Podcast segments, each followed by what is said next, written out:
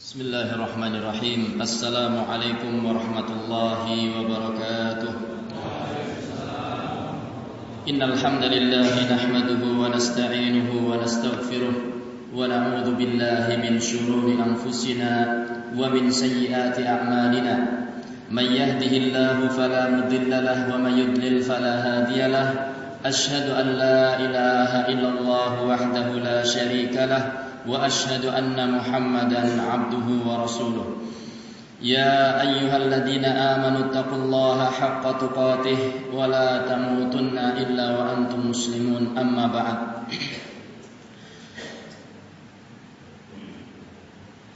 Islam itu agama yang tidak lagi sesuai dengan perkembangan zaman. Islam itu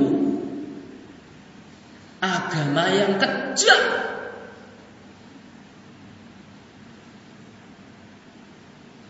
Islam itu agama yang tidak bisa menyelesaikan permasalahan-permasalahan masa kini. Kepada Bapak Kapolda dan juga Wakapolda dan juga bapak-bapak aparat dari kepolisian rahimani wa rahimakumullah dan juga kepada mas-mas dan adik-adik aparat polisi karena sebagian usianya di bawah saya, saya yakin ini tadi adalah ungkapan-ungkapan yang sering kita dengar yang dilontarkan ke telinga kita. Islam tidak sesuai dengan perkembangan zaman. Islam itu adalah agama yang kejam. Islam tidak bisa menyelesaikan permasalahan umat manusia. Islam tidak menghormati kaum wanita. Islam bukanlah agama yang adil. Islam, Islam. Keindahan Islam, mutiara Islam menjadi hilang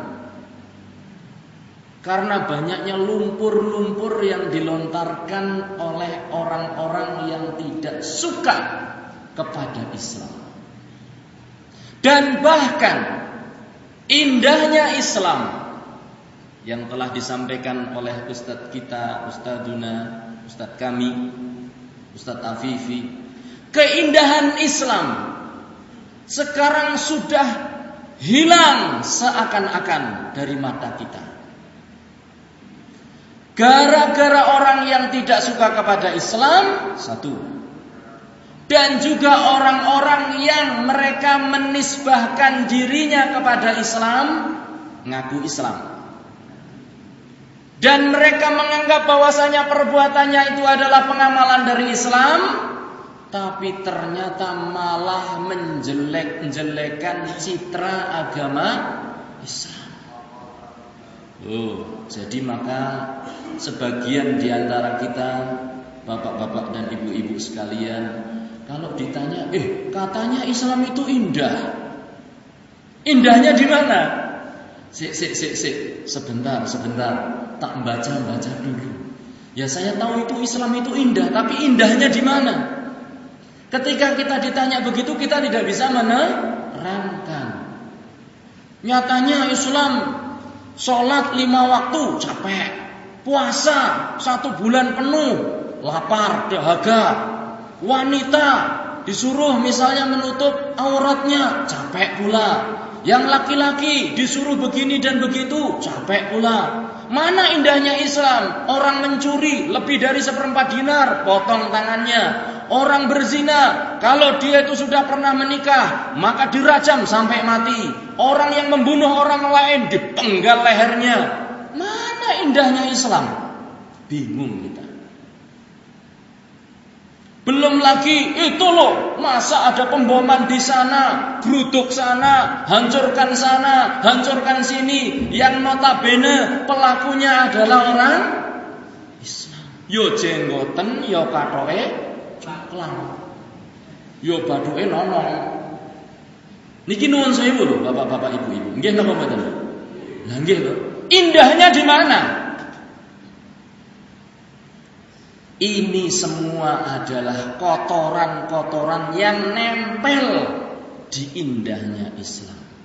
Islam itu mutiara yang indah, yang keindahannya sekarang sudah tercemari oleh orang-orang dari luar Islam dan orang-orang di dalam Islam yang seakan-akan mereka mengamalkan Islam tapi ternyata malah menghancurkan nama Islam. Makanya orang kalau dengar nama Islam dia jadi semakin aku nggak yakin. Orang Islam sendiri sampai mengatakan saya nggak yakin lagi kalau Islam itu agama yang indah. Ini orang Islam loh. Belum nanti orang non Islam, orang-orang di luar Islam mau masuk ke agama Islam. Lah, Islam kejem. Ya kan? Islam kejem ada satu cerita. Enggak apa-apa lebih sedikit waktunya, Pak ya. Sampai jam berapa? Pinten kita Pak Nuan saya. Sembilan. Sembilan lima menit. Nah, saya mau cerita ini tentang seorang Amerika masuk ke dalam agama Islam. Ada pemuda-pemuda rame banget. Kemudian orang pemuda Amerika ini mau masuk Islam. Saya ingin masuk Islam. Oh bagus, semangat pemuda itu. Ya ya bagus. Kamu harus. Bagaimana apa yang saya lakukan? Oh kamu harus mengucapkan syahadat. Maka dia pun mengucapkan syahadat. Setelah masuk Islam, ya setelah masuk Islam, maka dikatakan kepada atau dia bertanya, kemudian kewajiban apa lagi yang saya harus lakukan? Maka pemuda-pemuda Islam yang semangat itu mengatakan, kamu harus sunat. Kamu harus sunat. Sunat itu gimana? Ya dipotong. Loh, baru masuk Islam sudah main potong saja. Gak mau saya. Agama apa ini? Lah kok kejam sekali. Kalau begitu saya keluar lagi dari agama Islam. Apa kata kata para pemuda? Kalau kamu sampai keluar dari agama Islam, berarti kamu murtad, potong leher kamu, nggak cuma potong sunat kamu. Akhirnya tahu. Gambaran Islam adalah gambaran agama yang sangat kejam. Bapak-bapak dan ibu-ibu rahimani wa rahimakumullah, padahal Islam tidaklah demikian. Islam adalah agama yang paling indah yang mengajarkan semua kebaikan, menyelesaikan semua permasalahan. Kata Allah Subhanahu wa taala, "Al-yauma akmaltu lakum dinakum wa atmamtu alaikum ni'mati wa raditu lakumul Islam dinan." Pada hari ini telah aku sempurnakan agamamu bagimu. Al yauma akmaltu lakum dinakum. Kami sempurnakan bagi kalian agama kalian. Ibnu Katsir, Al Imam Ibnu Katsir mengatakan dalam tafsirnya, hadhihi al ayat atau hada min a'zami ni'amillahi ala hadhihi ummah. Disempurnakannya agama Islam itu adalah nikmat yang paling besar bagi umat ini. Makanya ketika datang seorang Yahudi datang kepada Umar bin Khattab, "Wahai Umar bin Khattab, ada loh satu ayat di dalam Al-Qur'an kalian yang sering kalian baca. Kalau ayat itu turun kepada kami, niscaya ayat itu hari turunnya akan kami jadikan hari raya." Kata Umar radhiyallahu taala anhu, ayat apa itu? Ayat al-yauma akmaltu. Kata Umar radhiyallahu taala anhu, "Wah, lah saya itu tahu ayat itu turunnya di mana, hari turunnya kapan, di tempat mana, yaitu pada hari Arafah dan saat itu adalah hari Jum Jumat. Hari raya bagi kita, hari Jumat. Memang tepat jadi ayat al-yauma akmaltu lakum dinakum adalah ayat yang mencakup menggambarkan semua kenikmatan Islam. Bapak-bapak dan ibu-ibu. Di antara yang menunjukkan indahnya Islam. Islam itu adalah agama yang mengajarkan tauhid. Tauhid niki napa Bapak-bapak ibu-ibu? Tauhid itu adalah mengesahkan Allah Subhanahu wa taala. Wa ma umiru illa liya'budullaha mukhlisina lahuddin dan tidaklah mereka diperintahkan kecuali untuk mengikhlaskan agama mereka hanya kepada Allah. Wa yuqimus shalah wa yu'tuz zakah, menegakkan salat, membayar zakat. Wa dzalika dinul qayyimah. Itu adalah agama yang lurus. Tauhid itu indah. Tauhid adalah mengesahkan Allah Subhanahu wa taala. Loh, indahnya di mana toh? Sisi keindahan tauhid digambarkan oleh Allah Subhanahu wa taala. Allah Subhanahu wa taala berfirman, "Daraballahu mathalan rajulan fihi syuraka'u mutasyakisuna wa rajulan salaman li rajulin." Hal yastawiyani mathala? Allah Subhanahu wa taala berfirman, Allah membikin permisalan. Ada dua orang yang seseorang ini adalah seorang budak yang dikuasai oleh beberapa orang majikan. Budak ngertas ya Bang ya? Budak hamba sahaya. Dikuasai oleh beberapa orang majikan. Yang A merintahkan A, yang B merintahkan B, yang C merintahkan C, yang D merintahkan C, yang A merintahkan ke kanan, yang B merintahkan ke ke kiri. Kemudian yang C merintahkan mundur, yang D merintahkan maju, yang E merintahkan lompat ke atas, yang F merintahkan nyungsep ke bawah. Kinten-kinten nek panjenengan sing dados rojulan menika. Kalau kira-kira bapak yang menjadi orang ini mau gimana caranya? Diprotol satu-satu. Bingung. Sedangkan orang kedua kata Allah Subhanahu wa taala, warajulan salaman, seorang yang hanya memiliki seorang majikan saja, seorang budak yang majikannya cuma satu. Lirojulin hanya cuma satu majikan saja. Tentunya kalau diperintah itu gampang, nggak bingung. Ini tauhid. Orang yang hanya beribadah kepada Allah, mentauhidkan Allah adalah orang yang nggak bingungan. Tapi orang yang menyekutukan Allah itu bingung. Saya mau beribadah kepada Allah, tapi gimana ini ya? Harus harus nyembah dulu pada yang lainnya. Bingung. Ini keindahan Islam. Di antara bentuk keindahan Islam yang lainnya adalah Islam itu sangat proporsional dalam mengatur kehidupan manusia. Ya mikir dunia tapi jangan lupa akhirat. Wabtaghi fima atakallahu daral akhirah wala tansa nasibaka minad dunya.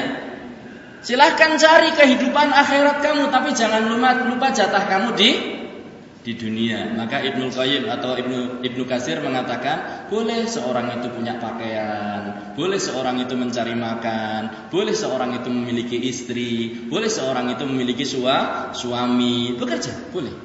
Tapi ingat, ya, bahwasanya Islam ini ya mengatur semuanya. Caranya bagaimana sudah diterangkan dalam Islam. Oleh sebab itu tidak boleh seorang itu melonjak satu tok kemudian lupa yang lainnya. Makanya dalam kesempatan yang lain sebutkan datang beberapa orang sahabat Nabi kepada Rasulullah SAW kepada sebagian istri kepada sebagian istri Rasulullah Sallallahu Alaihi Wasallam mengatakan bagaimana tuh ibadahnya Rasulullah Sallallahu Alaihi Wasallam.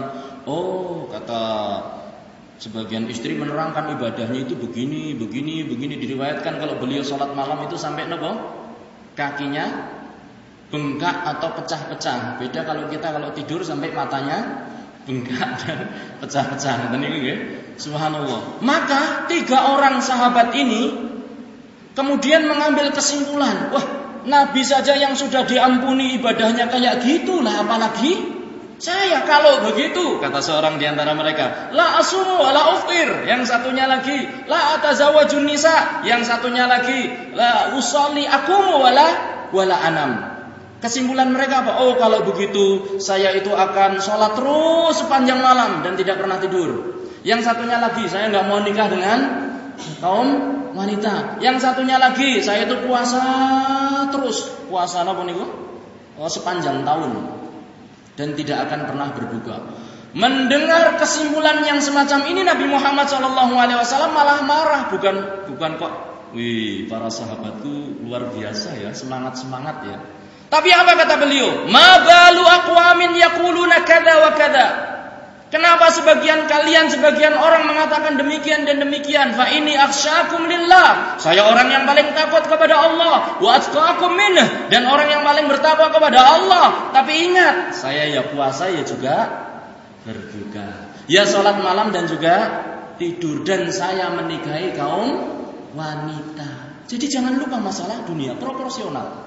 Propor Sional. Di antara keindahan Islam, kalau kita berbicara keindahan Islam itu nggak akan selesai karena indah sekali gitu.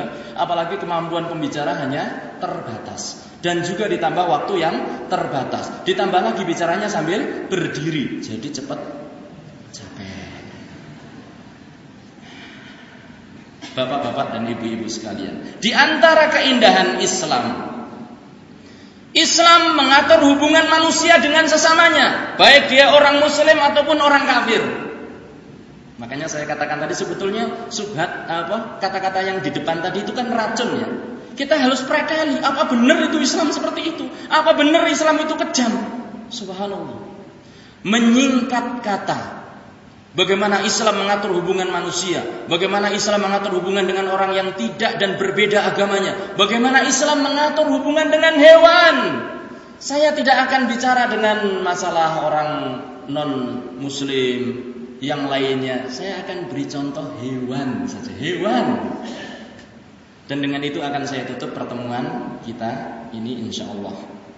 Rasulullah Shallallahu Alaihi Wasallam mengatakan, wa fi kulli ruddatin hayyin ajrun. Dan di setiap makhluk yang memiliki nyawa ada pahalanya apabila kita berbuat baik kepada dia.